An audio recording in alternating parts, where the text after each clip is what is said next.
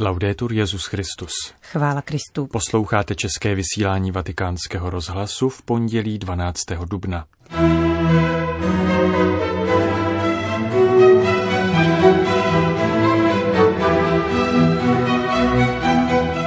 Ve Vatikánu proběhla prezentace Mezinárodního sympózia o teologii kněžství.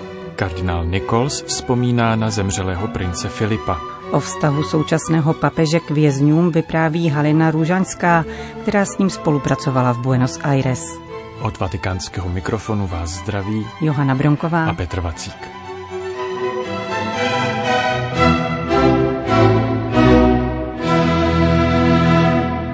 Zprávy vatikánského rozhlasu. Vatikán. Fundamentální teologii kněžství se bude věnovat Mezinárodní sympózium, které bylo dnes představené v tiskovém středisku svatého stolce. Jeho pořadatelem je Kongregace pro biskupy a naplánováno bylo na únor příštího roku. Sympózium chce poukázat na kořeny kněžství, nikoli řešit kontroverze.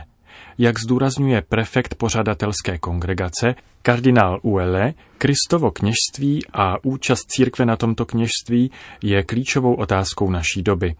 V každé epoše je zapotřebí dotazovat se znovu po tom, v čem spočívá společný základ služebného kněžství a všeobecného kněžství pokřtěných. Změny nesmějí být diktovány kulturními nátlaky, nesmějí však ani předem vylučovat, že v otázkách usilujících o změnu může být volání po osvobození víry od nánosu minulosti uvedla profesorka Michelina Tenáče z Gregoriánské univerzity. Se sestoupením Ducha Svatého se rodí církev. Ve křtu, v němž Duch Svatý sestupuje, se stáváme křesťany a dostáváme podíl na božím životě jako synovi děti. Ordinovaní služebníci jsou nezbytní, jelikož uchovávají boží život prostřednictvím svátostí Eucharistie a odpuštění hříchů. Boží lid uchovává tento život prostřednictvím budování církve ve svědectví činorodé lásky a pěstování charizmat. Jedno je nemyslitelné bez druhého. Když tedy říkáme, že služebné kněžství a všeobecné kněžství věřících odkazují k jedinému Kristovu kněžství, vyslovujeme velice zavazující pravdu. Říkáme totiž, že existuje vzájemná odpovědnost mezi společenstvím pokřtěných a kněžími. Nedostatek kněžských povolání znamená, že křesťanské společenství je ochuzeno. Nedává a nedostává kněze. Vysvětlila profesorka Tenáče hlavní momenty, jimiž se inspiruje připravované sympózium o teologii kněžství. Jak dodala, toto mezinárodní setkání si klade za cíl prohloubit teologii kněžství, potvrdit jeho základní rysy v katolické tradici a případně jej očistit z určité klerikalizace. Ta je totiž nebezpečná stejně pro kněze jako pro lajky a objevuje se tam, kde se kněžství stotožňuje s mocí a nikoli se službou, kde je vnímáno pouze jako privilegium bez odpovědnosti za komunitu věřících, jak často připomíná papež František. Pokud jde o problém celibátu, profesorka Tenáče poznamenala, že skutečná otázka se týká povolání a formace a s tím souvisejícího rozlišování. Bylo nadneseno, že kněžská funkce nevyžaduje celibát. Ovšem v latinské tradici se požaduje jakožto prorocké svědectví o Kristově kněžství v eschatologickém rozměru církve. Celibát je prorockým znamením, které z kněze činí svobodného svědka novosti, která se projeví až v eschatonu. Církev potřebuje proroky a nikoli pouhé funkcionáře svátostí dodala profesorka Tenáče. Kardinál Uele v odpovědi na otázky novinářů upřesnil, že otázka celibátu bude rozhodně jedním z témat, které se na sympoziu objeví. Ovšem nikoli jako centrální téma, nýbrž v kontextu hlubšího pohledu na základy kněžství. Plánované mezinárodní sympózium se dotkne také problematiky teologie svátostí a liturgie, tajemství a transcendence liturgického konání, které s kněžstvím úzce souvisejí.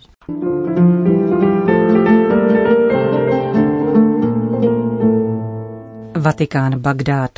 Papež František v Iráku ukázal, kudy vede cesta k míru. Nyní je naším nesmírným úkolem převést tato slova do konkrétnosti každodenního života. Měsíc po historické pouti do Iráku na to poukazuje chaldejský patriarcha Babylonie. Bratrství, úcta k různorodosti a smíření jsou základem budoucího soužití, říká kardinál Louis Rafael Sacco v rozhovoru pro vatikánský deník Osservatore Romano. Chaldejský patriarcha poukazuje, že navzdory objektivním nesnázím papež pocitoval v srdci otcovskou touhu přinést útěchu a naději trpícím. Právě proto nerezignoval na cestu do Iráku. Dny jeho návštěvy byly malým rájem po tolikerém pekle, říká doslova patriarcha Sako a vyjadřuje naději, že jejich účinek přetrvá. Za nejdůležitější poselství apoštolské cesty považuje pobídku k budování bratrství a vzájemné úcty mezi lidmi různých náboženství. Obyčejní lidé jsou pro změny připraveni.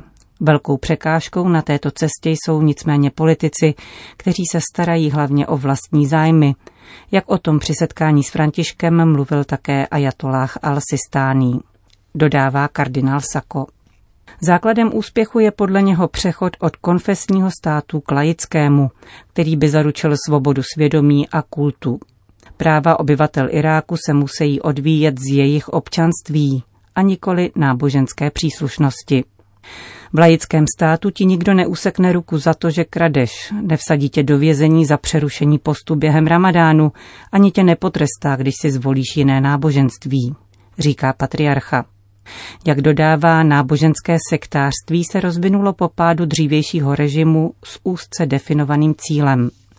Zdůrazňuje, že mladí Iráčané se domáhají rovnosti a přiznání stejných občanských práv všem obyvatelům.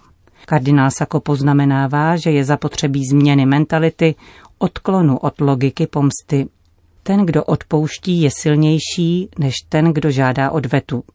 K budování společného dobra potřebujeme odpuštění a smíření, jak to udělal Nelson Mandela v jeho Africké republice. Nová kultura otevřenosti, která by ctila různorodost, je zásadní k dosažení pokroku a zároveň i míru v Iráku, zdůrazňuje chaldejský patriarcha. Vatikán.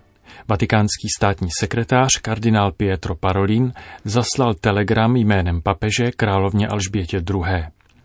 Jeho svatost papež František byl zasažen smutkem po té, co se dozvěděl o smrti vašeho manžela, prince Filipa, vévody z Edinburgu. Upřímnou soustrast vašemu veličenstvu a členům královské rodiny, napsal státní sekretář Vatikánu v telegramu adresovaném královně Alžbětě.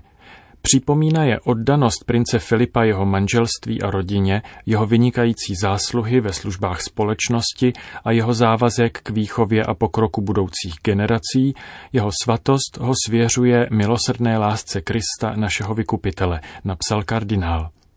Svatý Otec na vás a na všechny, kdo truchlí nad jeho ztrátou v jisté naději na vzkříšení, vzývá pánovo požehnání útěchy a pokoje, uzavřel.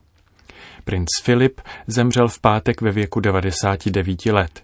Začátkem tohoto roku strávil měsíc v nemocnici a poté byl 16. března propuštěn, aby se vrátil do královského sídla na zámku Windsor, kde zemřel. Ke smrti prince Filipa se vyjádřil také arcibiskup Westminsteru kardinál Vincent Nichols. O smrti prince Filipa se hovoří jako o konci jedné éry a zatímco z celého světa přicházejí kondolence, arcibiskup z Westminsteru, kardinál Nichols, říká, že po sobě zanechává odkaz lojality a stálé povinnosti. Když kardinál hovoří o téměř stoletém pozoruhodném životě prince, říká pro vatikánský rozhlas, Vévodovi z Edimburgu patří vděčnost za jeho loajalitu, za jeho veselý smysl pro povinnost a za stabilitu, kterou on a její veličenstvo královna této zemi dávali tolik let. Z mnoha poct, které byly vévodovi věnovány, hovořilo o jeho celoživotní neúnavné službě královně a zemi. Podle vlastních slov královny v jejím projevu k u příležitosti 50. výročí jejich svatby řekla, byl prostě mou silou a zůstal tak po všechny ty roky. Já a celá jeho rodina a tato i jiné země mu dlužíme za víc, než si kdy nárokoval nebo než se to dozvíme. Kardinál Nichols poznamenává, že i když sám přispěl mnoha příspěvky v různých sférách, Podle královny jeho hlavní povinností bylo být její neustálou podporou a oddaným přítelem. A za to děkujeme Bohu. Za jeho život a za to, co nám všem dal. Proto se dnes velmi modlíme za královskou rodinu a samozřejmě za prince Filipa a odpočinek jeho duše. Při pátečním oznámení o úmrtí prince Filipa byla vlajka nad Buckinghamským palácem snížena na půl žerdi a mnoho lidí po celý den přicházelo k hradu Windsor položit květiny na památku vody. Kardinál však poukazuje na to, že ačkoliv země truchlí, je tu i truchlící rodina, na kterou by se měla zaměřit naše empatie, soucit a modlitba. Je to rodina, která zaznamenala tolik potíží, říká, a nyní čelí ztrátě milovaného člena. Kardinál Nichols zdůrazňuje, že princ po sobě zanechává trvalé dědictví v podobě své charitativní činnosti a upozorňuje, že byl jedním z prvních lidí, kteří hovořili o nebezpečí změny klimatu. Ale kromě všech těchto věcí si myslím, že nejlepší pocty, které mu vzdáváme, jsou za jeho velkorysou vytrvalou loajalitu a za jeho veselé plnění celoživotní povinnosti. To jsou vlastnosti, které dnes potřebujeme, dodal kardinál Nichols. Haiti. Zločinecká banda unesla na Haiti pět kněží a dvě řeholní sestry. Pachatelé požadují za rukojmí tučné výkupné. Zprávu o zajetí sedmi řeholníků a řeholnic potvrdila tamní biskupská konference. Dva z unesených kněží jsou francouzské národnosti. K únosu došlo v oblasti severovýchodně od hlavního města Porto-Prince, kde skupina cestovala. Zločinci požadují za svobodu pro řeholníky milion dolarů. Podle haitské tiskové agentury patří pachatelé únosu k nechvalně proslulé bandě operující v této oblasti.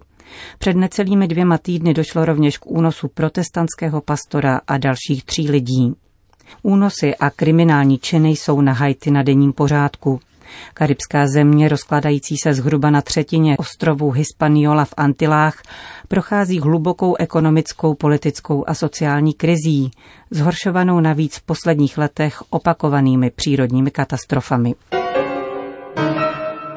Vatikán, Buenos Aires. Halina Růžaňská, rodačka Zelvova, pomáhá po mnoho let vězňům v nápravných zařízeních v Buenos Aires. Setkává se s nimi, naslouchá jejich příběhům a učí je modlitbě. Během své služby poznala budoucího papeže Františka v době, kdy byl provinciálem argentinských jezuitů a často přicházel na návštěvy věznice. Otec Bergoglio přicházel jako obyčejný kněz, potom jako biskup a kardinál a setkával se s vězni odsouzenými za vážné zločiny a nemocnými AIDS, vypráví Halina Růžaňská pro Vatikán News. Usedal blízko nich, mluvil s nimi, spovídal ty, kdo si to přáli. Mnoho se jich díky němu obrátilo. Jako hlava katolické církve nadále projevuje blízkost všem ubohým tohoto světa, proto ho považuji za jednoho z největších papežů, řekla Halina Růžaňská. Léta praxe ji přivedla k tomu, že jediným správným postojem vůči vězňům je láska a milosrdenství. Většina z nich nebyla nikdy milována, a v tom je hlavní důvod jejich zlomeného života a zločinů, které spáchali. Proto se po vzoru otce Bergolia snažím přibližovat jim modlitbu, protože je to setkání s živou láskou. Jedině skrze lásku a blízkost můžeme ve vztazích s nimi očekávat nějakou změnu, dodává paní Halina. Halina Ružaňská se narodila ve Lvově v roce 1943. Po druhé světové válce její rodina emigrovala do Argentíny. Když jí bylo 8 let, dozvěděla se o smrti své babičky, která zemřela z vysílení jako trestankyně komunistického režimu na Sibiři. Od té chvíle se Halina rozhodla, že svůj život zasvětí pomoci vězňům. Ve službě v Buenos Aireských věznicích pokračuje dodnes.